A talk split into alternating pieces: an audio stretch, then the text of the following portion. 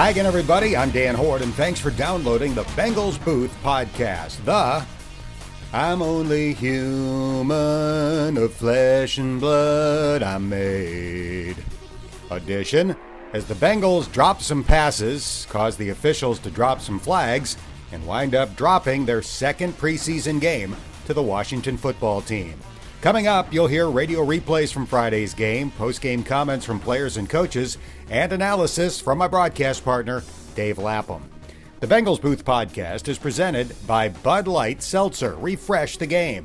And here's a quick reminder that you can have the latest edition of this podcast delivered right to your phone, tablet, or computer by subscribing on iTunes, Stitcher, Google Play, Spotify, or Podbean. It's the greatest thing since Joey Votto. I hosted a talk show about a month ago and said something that didn't seem very controversial at the time. Nobody called in to argue, and listeners might have even thought I didn't go far enough. I said that Joey Votto, at the age of 37, was a middle of the pack hitter among Major League Baseball first basemen, and that's what he was going to be over the final two years of his 10 year, $225 million contract. I am happy to admit that the Reds first baseman has not only forced me to eat a heaping portion of crow, but he's forced me to reconsider what he can still be in his late 30s and early 40s. As I record this podcast, Votto has hit 16 home runs in his last 91 at bats. That's a home run every five and a half times up. And despite missing 28 games earlier this season with a broken thumb, he's now on a pace to hit 36 homers and drive in 105 runs this season. Every Votto at bat has become must watch TV. I think most of us assume that while his best days were behind him, Joey could still be somewhat productive at the end of his career because he would at least continue to get on base. Now, he looks like he can still be one of the game's best sluggers. Joey Votto's career OPS, that's on base percentage plus slugging average, ranks ahead of Hank Aaron, Frank Robinson, and Albert Pujols, among others. He's basically Wade Boggs with power. And like Boggs, Joey Votto is going to wind up in Cooperstown.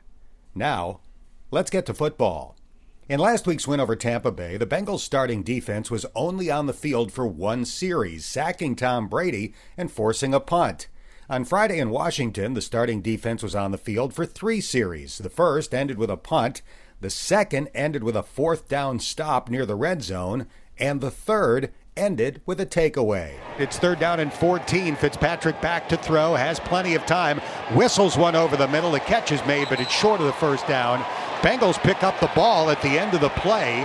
We'll see if it's a fumble or if the receiver was down before the ball came out. Bengals are pointing like it's their ball, and the officials are going to confer. Sure enough, Logan Wilson punched the ball out, and Mike Hilton recovered the fumble. Forcing turnovers is critical.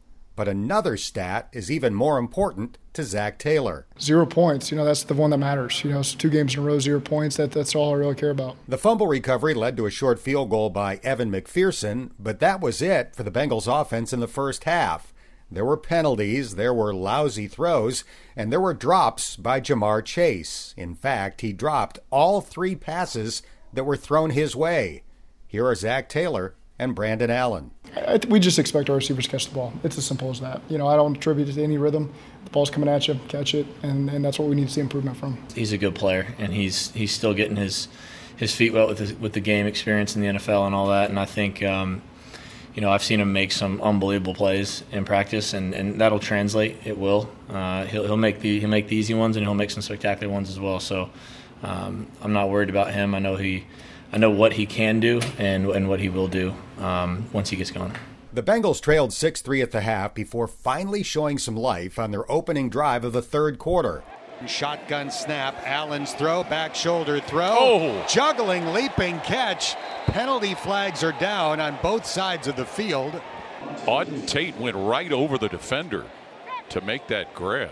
Auden Tate's 18 yard catch on third and five was the Bengals' first third down conversion in seven tries. A few plays later, they faced third and six. Allen waits for the shotgun snap, catches the ball from Hill, looks to throw. His pass, a slant, caught by Trenton Irwin inside the 10, Ooh. inside the 5, has the ball punched out from behind, and Washington recovers at the one yard line. David Mayo falling on the ball. It looked like the Bengals were going to have it first and goal inside the 5, and Trenton Irwin had it punched out at the 4. There are two penalty flags near the goal line. And the first one came out at the point of contact where that ball was knocked away from Irwin. The penalty was unnecessary roughness for a helmet to helmet hit by former UC Bearcat Darrick Forrest.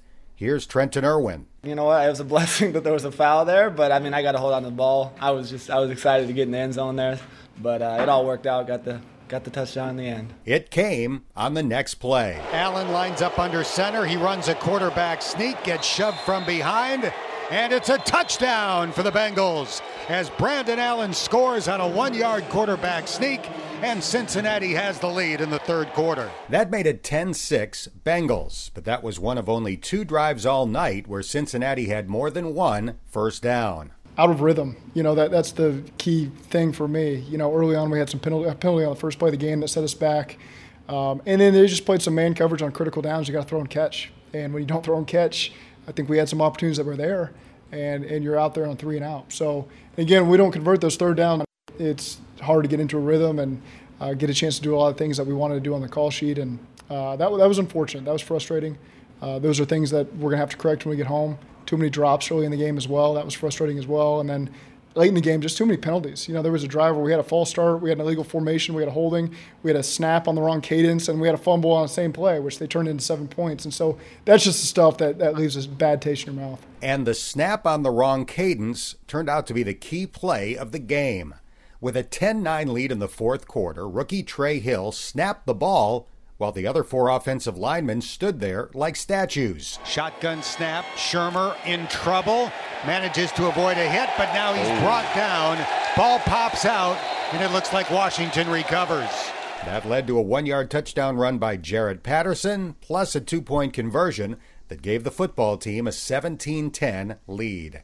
Fourth team quarterback Eric Dungey saw his first action in a Bengals uniform and drove the team within the long field goal range of McPherson. From the right hash, Huber with the put down, McPherson with the kick. Length is not a problem, and the kick is good as he hammers one home from 50 yards away, taking another big step toward winning the kicking job as a Bengals rookie. But that was Cincinnati's last hurrah as Washington held on for a 17 13 win. Here's Allen on a rough night on offense. I mean, it starts with me uh, not being accurate with a lot of those passes. Um, a lot of contested plays that uh, I can put the ball in a lot better positions for the guys uh, to at least make a play on. I think I sailed at least two out of bounds that I can think of on top of my head that I can easily put those either back shoulder, or at least give a guy a chance to make a play for me. So a lot of that starts with me being more consistent and getting them catchable balls. Um, and yeah, it was just tough to find a rhythm after that. I called Friday's game on the radio with a good friend and a great broadcaster, the voice of the Ohio State Buckeyes, Paul Keels. Dave Lapham had to miss the game due to NFL COVID protocols. Lap watched it on TV and joined me for some post-game analysis. Lap, how concerned should we be about Ja'Marr Chase's drops? It's something that went from the practice field to the playing field. You know, that's that's the thing. It's like, uh, man, that now it's a habit that has to be broken. There's no question about that, and I think it can be. I think that it's a uh, you know just focus on on the details, the finer points, you know, and to have three of them though, three third down balls that could have extended drives and to go over is not a very good thing in a very short time frame. Yeah, I'm worried that it gets in his head a little bit. The thing I will say for Ja'Marr Chase is I don't remember ever seeing a receiver, whether it's the fifth pick in the draft or an undrafted free agent from a tiny college, spend more time after practice catching balls off a jugs machine. So it's not a matter of not putting in the work. I mean, this guy is incredibly dedicated, and I'm really confident that he'll come out of it. I just hope it's soon. I agree, Dan. And I think the other thing about him is he's extremely coachable. I mean, Coach Walters, eh, he's he's a sponge. Everything that Coach Walters is saying, he's he's taking in. It's not like he's you know shunning uh, coaching and uh, and you know, the other veteran receivers when they talk to him. He seems to be uh, willing to to listen to everybody. So uh, maybe he's just in a little bit of a slump. I don't know if he's ever had this issue before. Uh, obviously, he and Joe Burrow haven't experienced this uh, when they were at LSU. It didn't seem to have drops did not seem to be a problem uh, back then. So hopefully they'll they'll get remedied here. Seemed like the opposite. I mean, the reputation at LSU is unbelievably strong hands. There was no right. track record of of the dropsies there. So again, hopefully this is a uh, a rookie who missed a year, who's thinking about it a little bit too much, and uh, hopefully after a couple of good catches under game conditions, that will be a uh, something we'll laugh about eventually. Yeah, I, th- I think sometimes you know one happens, you start to press then the second one, you press more, you know. And I, I think the best thing that happened was he was done for the night, you know, in the early stages of the football game. And and I'm sure he was he probably had a long night the rest of the night thinking about it. And I'm sure coach was talking to him about it. Teammates were trying to encourage him. And the the best thing is now just to go back to work, put it behind him, and get on to the next preseason game against the Miami Dolphins. So let's talk O line, the starting guards in Washington were Quinton Spain on the left side, Xavier Su'a-Filo on the right side. So they went with the vets, those guys, the, the first team unit on the O line, only in for 11 snaps. The offense wasn't very productive, but it's kind of hard to fault the O line when you've got drops and penalties killing drives. Yeah. And uh, I, I guess the, the harbinger of things to come was the very first play of the game you know, they bust Joe Mixon for 16, 17 yards on the screen, and Quinton Spain is called for a hold um, in space out there. And uh, so that negated that play. And it seemed like whenever they would get a chunk play of some sort, of, of, of just to kind of get them off the schneid a little bit, a penalty would occur, be it a legal formation. And then, and then the penalties that you don't want to have, uh, you have a, a veteran player that's highly respected, Riley Reiff, you know, just false starts. The, so the, the mental the mental mistakes, the the physical things, holding penalties, things that nature are going to happen. Guys are going to get themselves in bad position, and uh, and then the, you know the technique is going to be compromised. But the, the mental errors, not lining up properly, you know, not remembering the snap count, the fumble that occurred. I mean, that was that was with Shurmur.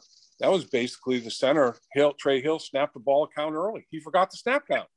Here comes the pass rush, and you know the whole thing's an aborted play at that point. And then it's compounded by the fact that Shurmur doesn't uh, exercise ball security. But I mean, that two guys, the battery, the center and the quarterback, are two guys that cannot forget the snap count. I'm telling you, it just it, it causes major issues, and they're the two that are handling the football.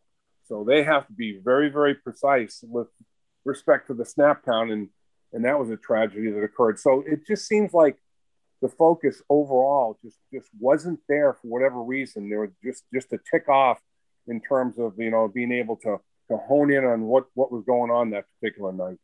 Going back to the Bengals' first offensive play, did Quinton Spain hold there in your opinion?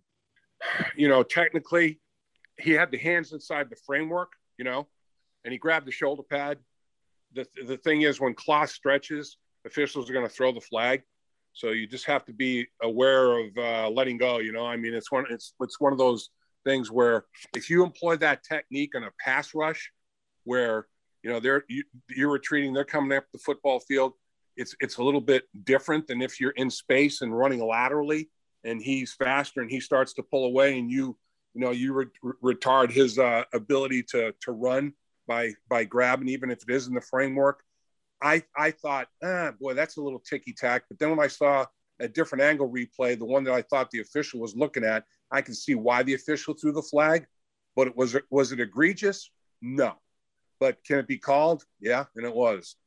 I think Brandon Allen, by and large, has had a very solid camp. I didn't think he was very good in Washington. Uh, there was a third down pass for Tee Higgins where he was open early in the game. He missed him way too high. Later, Trenton Irwin was open for what should have been a third down conversion, missed him wide. Even yep. the drops by Chase, a couple of those throws weren't quite where they probably should be. It just not a very good game, in my opinion, for Brandon Allen. I agree. I think he fell into the category of uh, of the entire offense. They just weren't sharp, you know, weren't sharp physically, mentally. Um, it, it just they they never got in a rhythm. They never never got anything, uh, you know, a coordinated effort. One one play it was the offensive line, another play it was a quarterback, another play it was a wide receiver, and pretty soon the the dam has got holes um, sprouting all over the place, and you don't have enough fingers to plug up all the holes. So you just have that kind of performance, and hopefully it's a it's a one time thing, and it happened in the preseason, and they can get over it and move on. But uh, it just there really really was never any synchronization of uh, all three phases. You know, uh, um, in terms of position groups quarterback, offensive line, running back, receivers, four phases. It's just, it just, it was disjointed. There's no question about it. All right, let's turn to defense. It's been great at practice, and in the first two preseason games, particularly the first teamers on defense, have been outstanding. They really have, Dan. I mean, you look at it uh, in the first six quarters of of uh, preseason football, giving up a grand total. They gave up a grand total of four field goals. You know, um, and so that's number ones weren't that's ones and twos. I mean, they they just they really played very well. They gave up their first play of 20 yards or more in the first play of the game because there was a brain cramp in terms of coverage, and uh, there was a there was a free a free runner, tight end Thomas just running wide open and took a five yard pass to a 26, 27 yard play, whatever it was. But after that, they they went back to playing the type of uh, defense that they'd they'd been playing and uh, and, and really faced some adversity. I mean, you know, they have a great stop on fourth down. Ojanobi, Og- Ogunjobi, I should say, um, shows himself well in that fourth down play. And, you know, you think, boy, that, that, that could be a spark for the offense. What does the offense do? One, two, three, and out.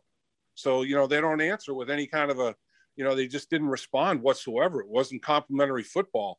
Um, but, you know, the takeaway by Wilson uh, was good. Guys, guys that had been playing – uh, well in the first preseason game, continued in the second. Darius Hodge, Jalen Davis, Cam Sample flashed, and he's got that dinged up shoulder. But it, it's encouraging to see, you know, the same guys like you, you mentioned uh, Trent Irwin.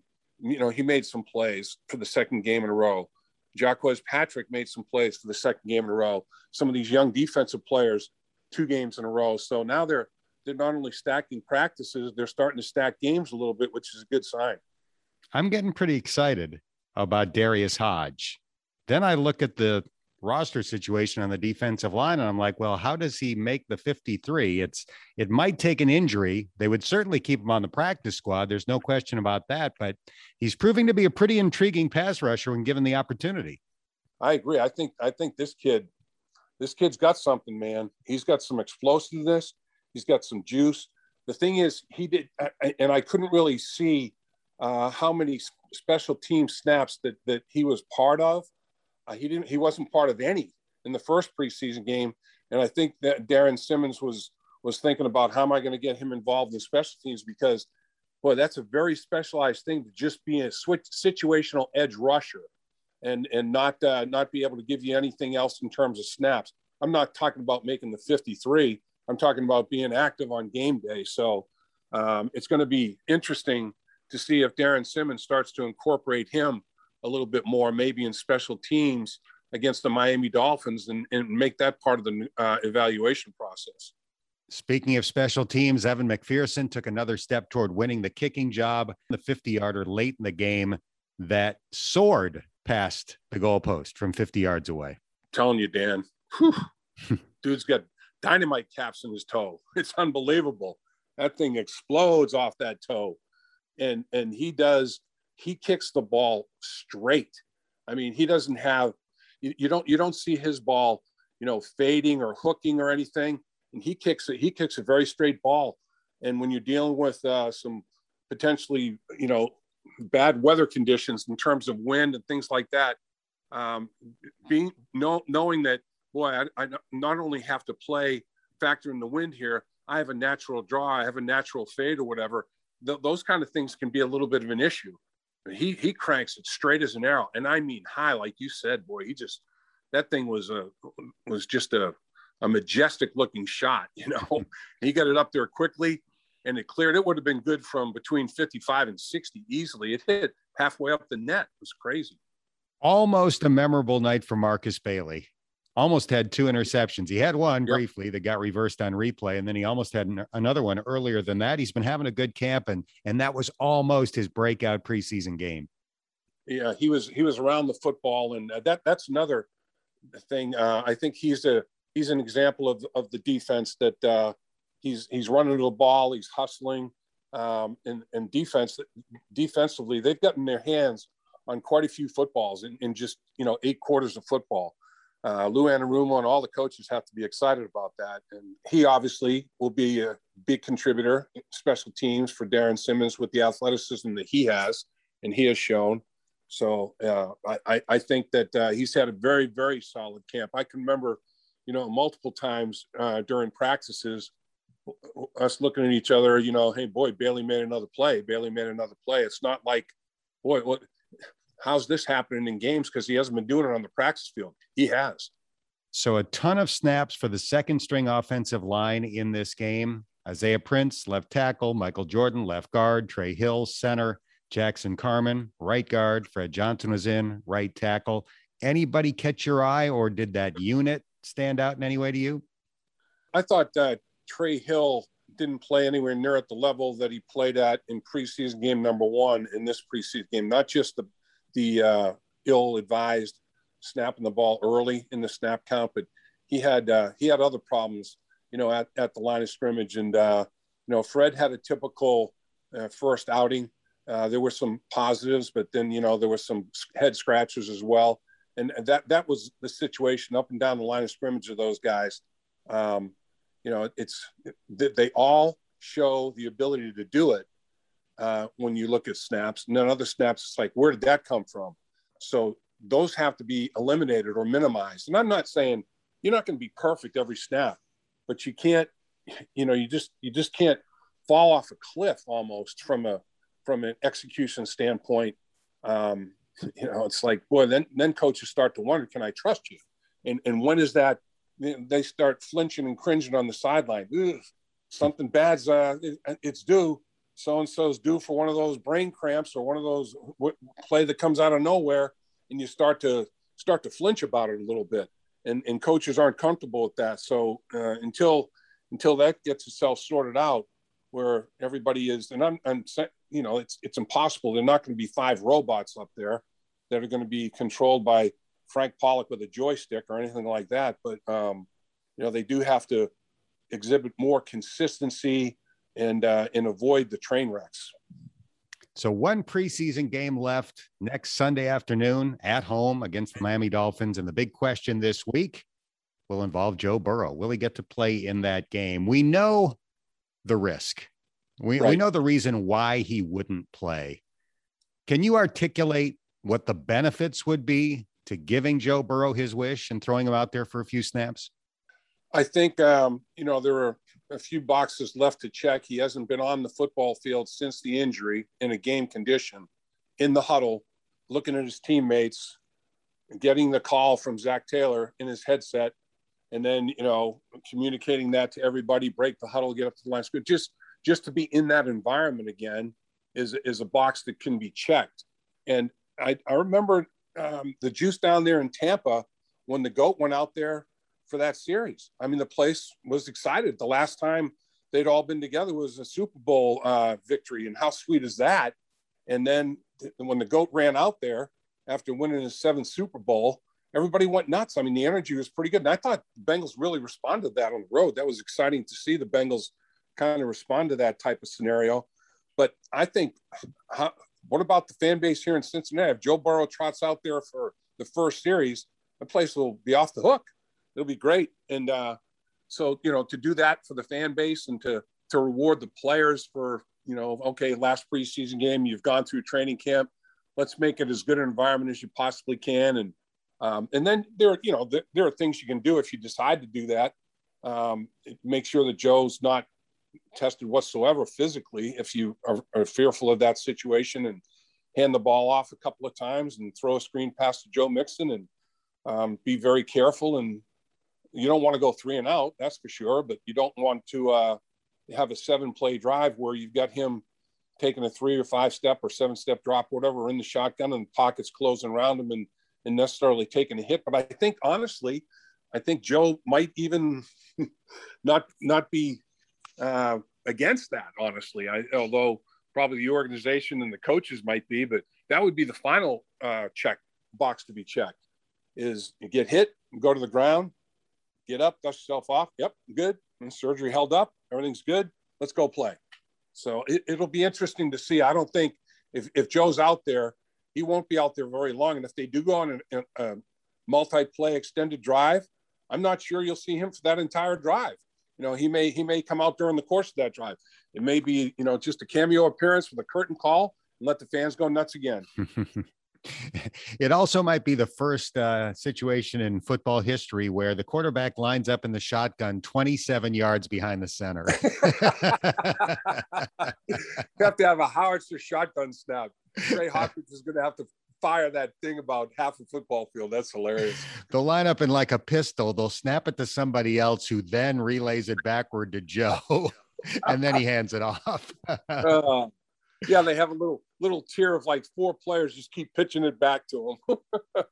well, oh, I man. still have mixed feelings as to whether I want to see Joe Burrow play against the Miami Dolphins, but I do want to see Dave Lapham to my right in the broadcast booth. Hopefully, uh, NFL protocols allow you to be back behind the mic uh, this week. If it's not this week, it'll certainly be the game after that. But uh, we missed you badly in Washington and uh, looking forward to being back together in the booth, hopefully this week. Oh, same here, Dan. Uh, listen to you and Paul, and you guys are you guys are both. You talk about some dulcet tones, man. You talk about unbelievable radio voices. And that was like, wow, this is like radio heaven. Dan Hoard and Paul Keels. Listen to these guys, man. Um, it, you guys did a great job, and and uh, you know, pros, pros. There's no question about it. And boy, I, I really missed it. I really missed being there in the booth with you. And uh, I was thinking about it that uh, the, the first time or the last time before this that I watched the Bengals on TV, where I wasn't on another, you know, uh, assignment covering another football game or whatever, where I was actually at home watching the Bengals play on TV was 1985. Um, that was the that was the the, the uh, after the USFL season in 1984. Uh, um, that's that fall season. I went to games with my son and, and then watch games on TV when they're on the road. That's the, that's the last time I watched the Bengals on television and uh, started doing the games in '86 and haven't watched the Bengals game on television since then until until this one against the Washington football team. And man, it felt weird. I can tell you that weird. Well, 36 years from now, we'll let you miss another one. Another one. yeah. Oh boy. Yeah. That that 36 years from now, man, I, I can't even I can't even think about that. All right. Well, appreciate your time. See you soon. Thanks for the info. Appreciate you, Dan. You're the best. That's going to do it for this episode of the Bengals Booth Podcast, brought to you by Bud Light Seltzer. It's light and refreshing with a hint of fruit flavor. If you haven't done so already, please subscribe, and if you have a minute, give it a rating or share a comment. That helps more Bengals fans find this podcast. I'm Dan Hoard, and thank you for listening to the Bengals Booth Podcast.